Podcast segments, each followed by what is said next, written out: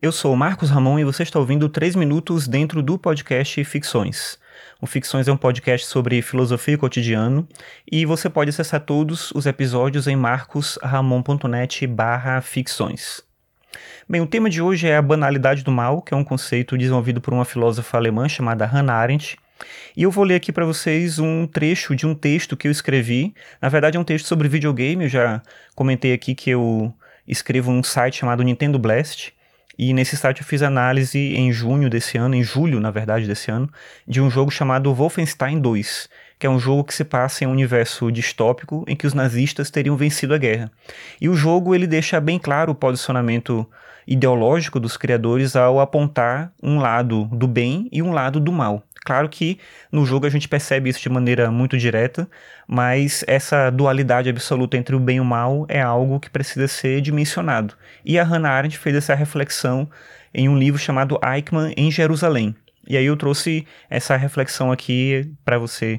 Hoje, a partir desse texto, eu vou ler um trecho do texto em que eu falo especificamente desse conceito, mas eu convido você a ler o texto inteiro sobre o jogo caso você se interesse e já eu trago um comentário sobre esse texto que eu escrevi, um trechinho só que eu vou ler agora aqui.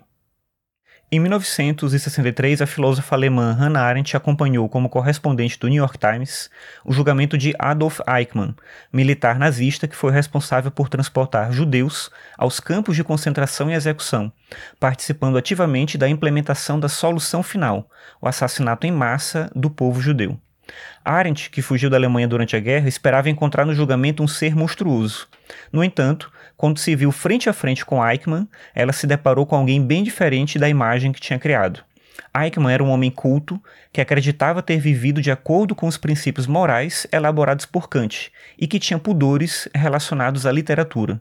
Um exemplo: para ele, Lolita de Vladimir Nabokov era um livro imoral. Diante dessa situação, Arendt elaborou o conceito de banalidade do mal, tema que permeia todo o livro que escreveu sobre o julgamento, e parte de sua obra política posterior. Com esse conceito, Hannah Arendt procurava demonstrar que é sedutor acreditarmos na dualidade absoluta presente no comportamento das pessoas. Existem os bons e os maus, assim pensamos. No entanto, o que ela percebeu no processo, que culminou na pena de morte de Adolf Eichmann, foi que ele realmente não se considerava um vilão como ele mesmo dizia, tinha vivido de acordo com a moral kantiana, só fez aquilo que acreditava poder se transformar em uma lei universal. Dito de maneira mais direta, Eichmann alegou que apenas cumpriu ordens de seus superiores, e por isso não acreditava que encarnava uma representação do que existe de errado. É justamente essa a banalidade do mal, acreditarmos que nossas ações são apenas parte de algo maior, mas que não somos realmente responsáveis pelo que fazemos. E relativizando o mal, relativizamos a nós mesmos.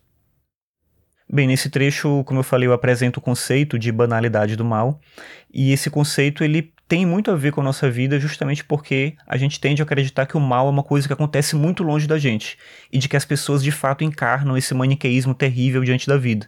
No entanto, a maldade ela pode estar em situações elementares do cotidiano. Daí a gente ter que ter esse cuidado político e social de não banalizar o mal, para que a gente sempre consiga perceber a diferença entre aquilo que é certo e aquilo que é errado.